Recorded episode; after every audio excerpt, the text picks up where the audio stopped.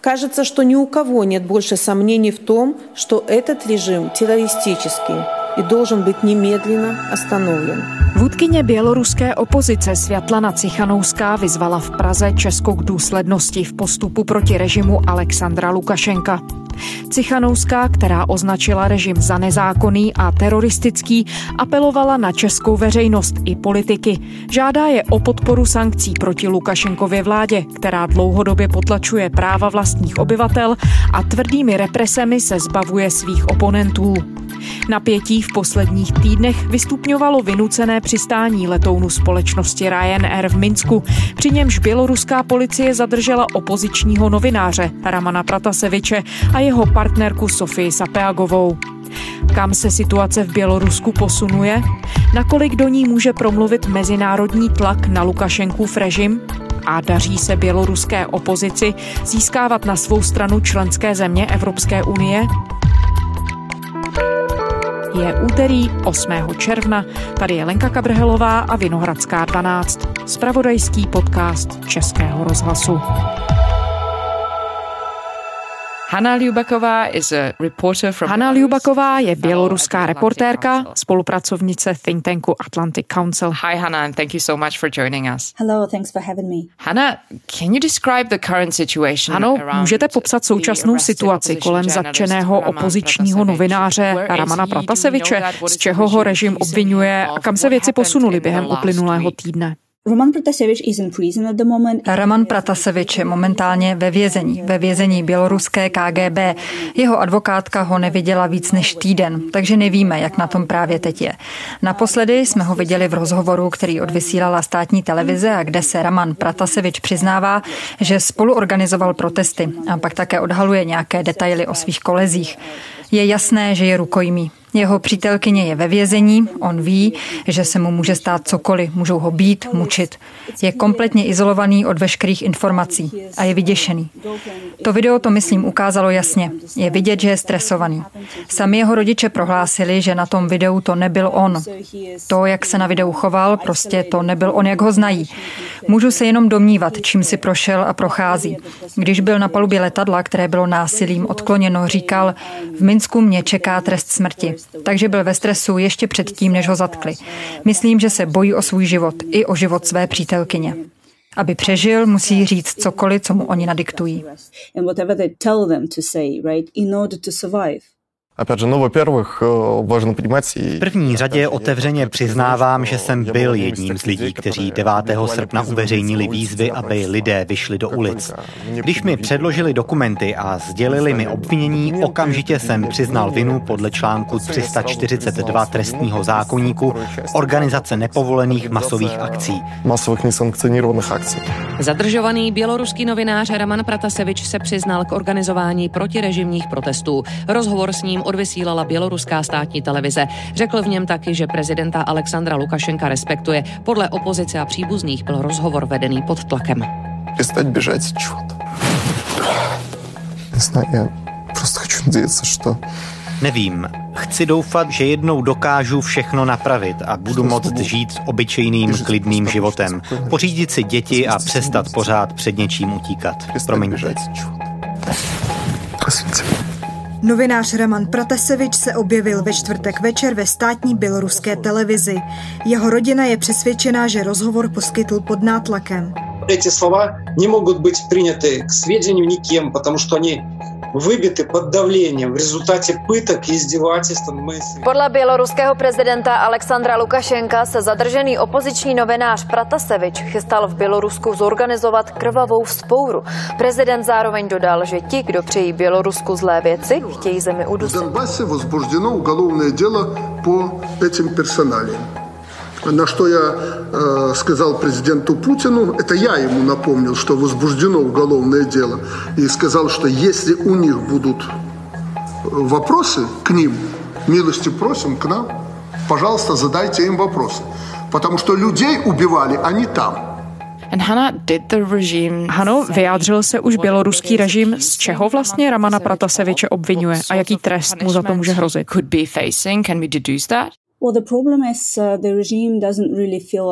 Problém je, že režim se necítí povinen sdělovat informace ohledně jeho případu. Co víme je, že před jeho zatčením proti němu byla vznesena tři obvinění, organizace protestů a další. Teď ale nevíme, jak bude vypadat to finální obvinění. Jeho advokátka musela podepsat papír, podle kterého nesmí sdílet informace o jeho případu, takže v tuto chvíli, v tomto ohledu, nevíme vůbec nic. Jaké jsou širší důsledky nedávných kroků Lukašenkova režimu, včetně toho odklonění letadla a uvěznění Ramana Prataseviče? Jaký efekt to má na běloruskou opozici, jak doma, tak ale i za hranicemi? Dokážeme to už říct? Can we already say? To, co se stalo Ramanu Pratasevičovi, určitě vystrašilo ostatní aktivisty, politiky, občanskou společnost, novináře. Mnoho lidí musí utéct, snaží se najít cestu, jak z Běloruska uprchnout, snaží se utéct před možným stíháním. Teď je to ale těžké, protože lety jsou zablokované, ale pořád existují cesty, jak zemi opustit. Stupňuje se atmosféra strachu. Co teď lidé v Bělorusku vidí, že chování, ke kterému se státní moc uchyluje, nemá hranice. To je trend posledních týdnů. Když byla zničena média, když ve vězení zemřel politický vězeň Vitold Ašurak, to samo o sobě nahnalo strach mnoha lidem. A teď to s tím letadlem. To všechno ukazuje, že Lukašenko stupňuje represe a já čekám, že to bude ještě horší.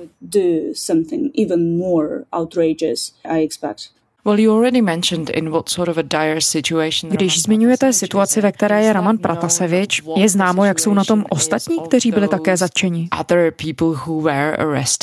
Well, human rights defenders say that even 2000 people might have been subjected to torture. Podle organizací, která hájí lidská práva, mohly čelit týrání a špatnému zacházení ze strany úřadů až 2000 lidí. Dělo se to během zatýkání, pobytu v celách předběžného zadržení i ve vězení.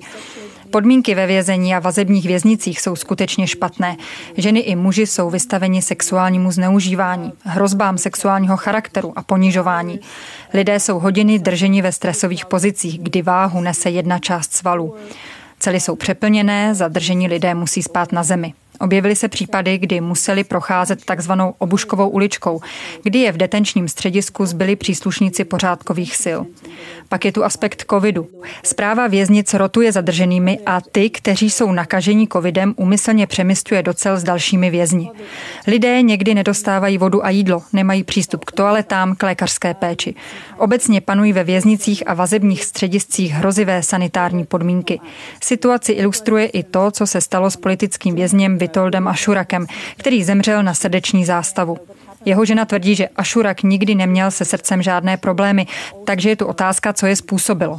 Je tu video, které zveřejnil vyšetřovací výbor, kde se Ašurak z ničeho nic několikrát sesunul k zemi, spadnul a nikdo ho nepřevezl ani do nemocnice. Zůstal na cele. To všechno samozřejmě vyvolává další a další otázky. Ukazuje to na to, že vězni nemají přístup k lékařské péči. Někteří odborníci mají za to, že možná nedostával jídlo a vodu, protože jeho zdravotní stav byl zjevně velmi špatný. Tohle vše podle mě je možné označit nejen za situaci, kdy jsou lidé připraveni o svobodu, ale také o zcela základní lidská práva a někdy dokonce i o život, jak se to stálo právě Vitoldu Ašurakovi.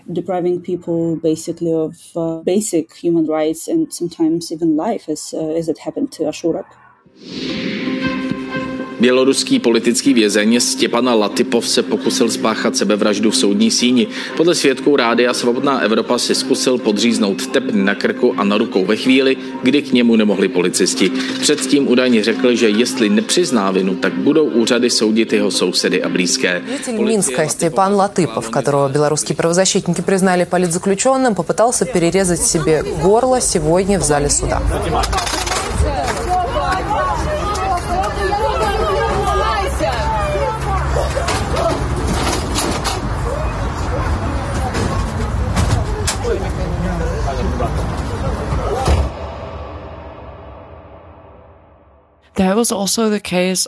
Pak tu byl minulý týden také případ běloruského aktivisty Stěpana Latypova, který se přímo u soudu pokusil spáchat sebevraždu.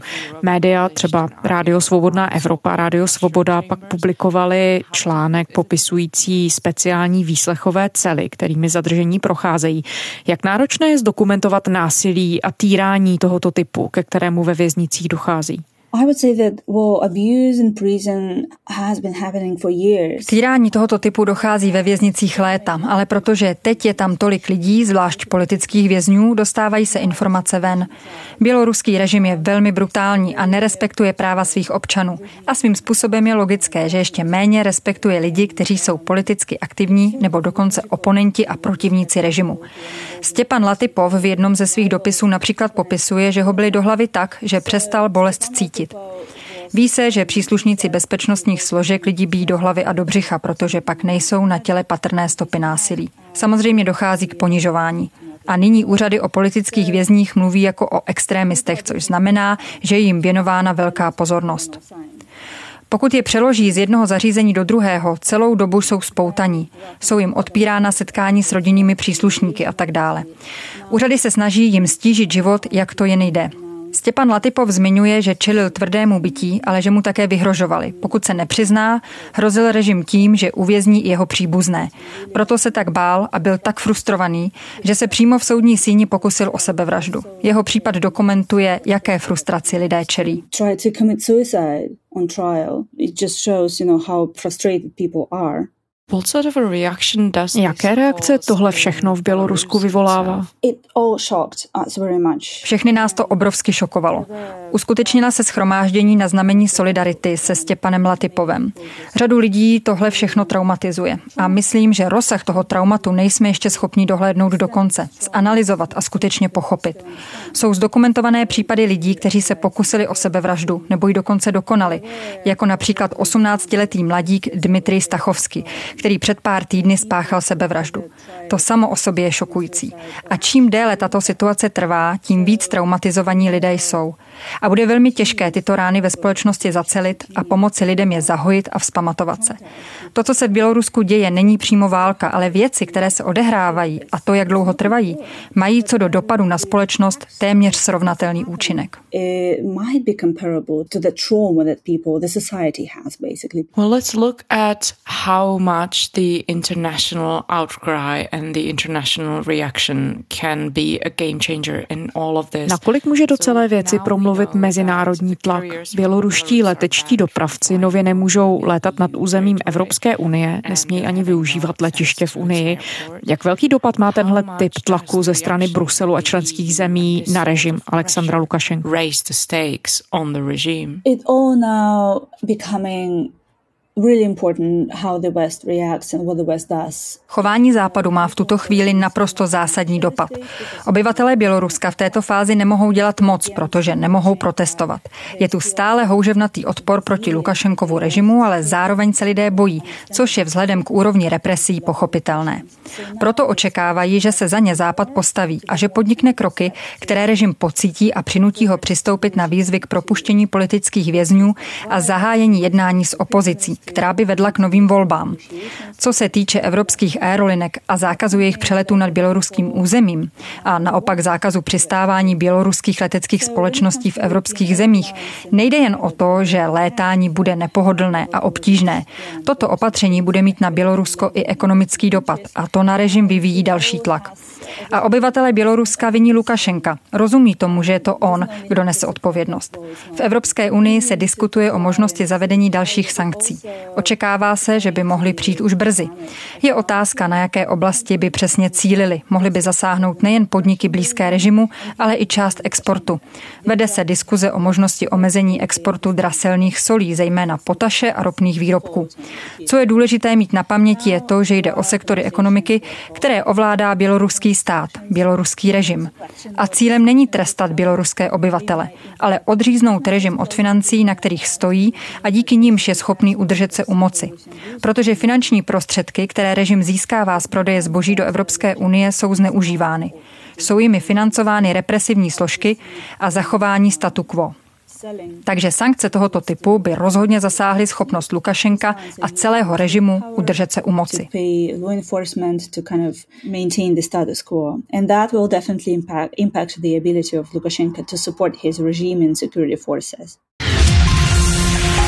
Vůdkyně běloruské opozice v exilu Světlana Cichanouská vyzvala v Praze k přijetí dalších sankcí proti běloruskému režimu. Navrhla vyloučit zemi z Interpolu a přerušit vztahy se státními podniky, které trestají své pracovníky za účast na protivládních demonstracích. Do středy se má ještě setkat s prezidentem Milošem Zemanem, premiérem Andrejem Babišem z Nutí Ano a ministrem zahraničí Jakubem Kulhánkem z ČSSD.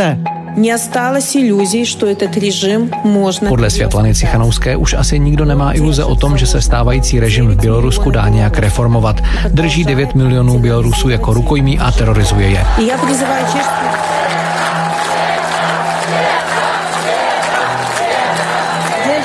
of free Belarus, dear Czech people.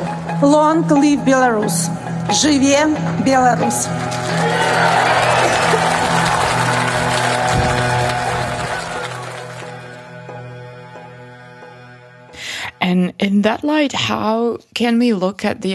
Jak se v té souvislosti dá nahlížet na aktivity běloruské opozice?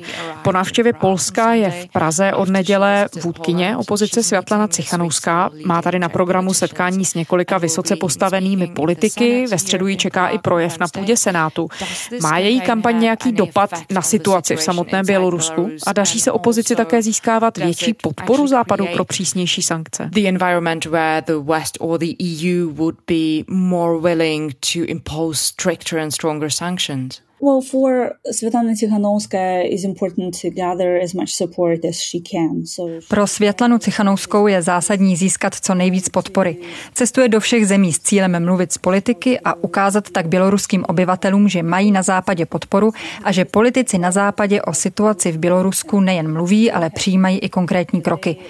Výsledek návštěvy bude definovat to, jestli Česká republika podpoří nový balík sankcí a zda se zastane možných řešení běloruské krize na unijní půdě, případně v rámci Vyšegrádské čtyřky nebo jiných mezinárodních organizací a platform, jejichž je Česká republika součástí. To by Bělorusové samozřejmě velmi přivítali. Existuje mnoho forem, jak podpora může vypadat, ať už je politická nebo diplomatická, či ať už jde o vytváření tlaku na běloruský režim. Existují možnosti, jak ho dotlačit k souhlasu s jednáním s oponenty. Například je možné neuznat Alexandra Lukašenka legitimním prezidentem, neuznat jeho smlouvy s Ruskem nebo jinými třetími zeměmi. Je tu možnost ekonomického nátlaku, přerušení finanční podpory státem vlastněným podnikům a bankám. Tady samozřejmě nemluvíme o malých firmách nebo občanské společnosti nebo médiích. Ty naopak potřebují větší podporu.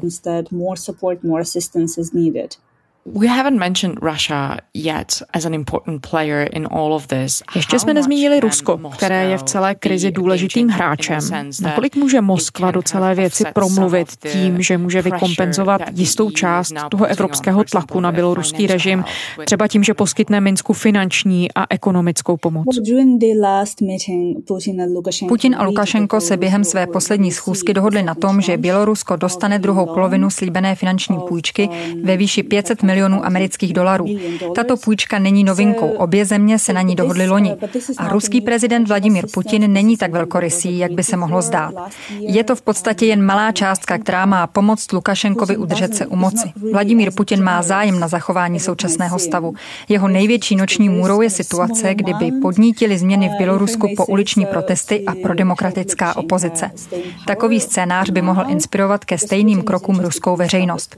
Vladimír Putin ale zároveň není žádným velkým Lukašenkovým příznivcem a není jasné, jak daleko je Moskva v jeho podpoře ochotná zajít, včetně finanční asistence. Protože stejně jako je Lukašenko toxickou osobou pro Západ, je přítěží i pro Rusko a pro samotného Putina. Ten ho chce mít v roli slabého, kontrolovatelného a svolného lídra, který na Putinovi závisí. A čím toxičtější postavou se Lukašenko stane, tím obtížnější bude pro ruského prezidenta vysvětlit ruské veřejnosti a také ruským elitám, proč ho podporuje. To je další aspekt celé rovnice. Nejsem si jistá, jak dlouho bude Putin za Lukašenkem připravený stát.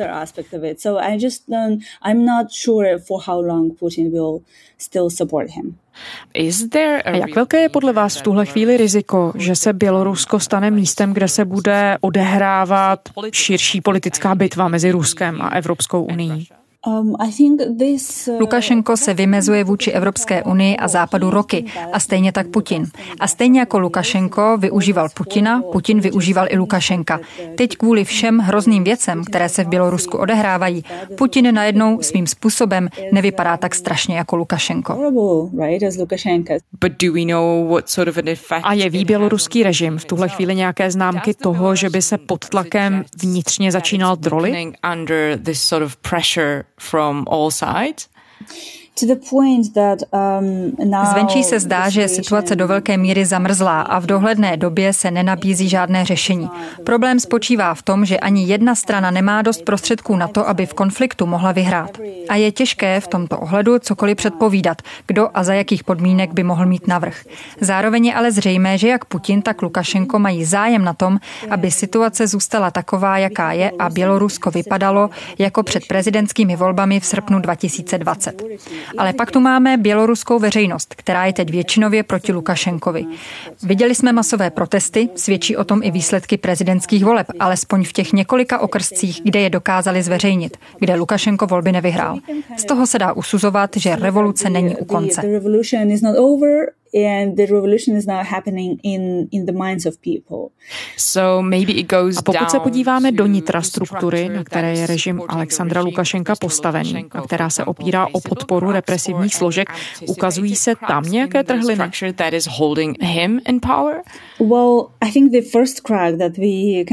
První velkou prasklinou bylo už jen to, že bývalý představitel jedné z velkých běloruských bank, Viktor Babariko, se rozhodnul v prezidentských volbách kandidovat. Pak tu je bývalý Lukašenkův poradce, který se také rozhodl kandidovat, Valery Cepkalo. To vše signalizovalo, že systém není úplným monolitem, že uvnitř něho jsou lidé, kteří se vůči Lukašenkovi vymezují a jsou ochotní se postavit proti němu. A potom tu byl odchod významného počtu bývalých příslušníků bezpečnostních složek, kteří se nechtěli podílet na represích a bytí lidí. Budilo to až dojem flashmobu nějaké zábavné akce, kdy příslušníci snad ze všech částí hierarchie bezpečnostních složek umistovali na sociální sítě fotografie, jak rezignují na své pozice. Byli mezi nimi i členové zásahových jednotek OMON nebo speciálních jednotek ministerstva vnitra. Mnozí z nich přitom rezignovali veřejně, někteří pak byli stíháni, někteří byli nuceni uprchnout ze země, protože bylo jasné, že by je úřady zadrželi. V Polsku ve Varšavě takto vznikla organizace združující bývalé policejní důstojníky. Loni v létě v reakci na protesty se odehrála i velká protestní stávka zaměstnanců běloruské státní televize. Dokonce v jeden moment televize úplně vypnula vysílání a obrazovky zčernaly. To byl pro režim skutečně hrozivý moment, protože si uvědomil, že pokud přijde o svůj sdělovací prostředek, je to skutečně už napováženou, protože to uvidí celý národ. Režim pak okamžitě požádal Rusko, aby přispěchalo na pomoc. Takže známky jistých trhlin tu jsou, ale je těžké říct, jak velkou podporu Lukašenkův režim skutečně má. Nezávislé sociologické průzkumy prakticky neexistují, ale některé z těch, do nichž jsem měla možnost nahlédnout, říkají, že více než 70% obyvatel chce změnu, což je jasná většina. A je velmi těžké držet v pozici rukojmích většinu národa. Takže i když teď nevidím mnoho řešení, která by se nabízela, jsem stále optimistkou, protože jakmile lídr přijde o podporu, začne to být velmi drahé současný stav udržovat. A je tu otázka, jak dlouhodobě financovat bezpečnostní složky, které potlačují projevy nespokojenosti občanů. To je jeden z pilířů, o něž se Lukašenkova vláda opírá a díky nímž zůstává u moci. Jeho vertikálu moci tvoří represivní orgány a samozřejmě Rusko.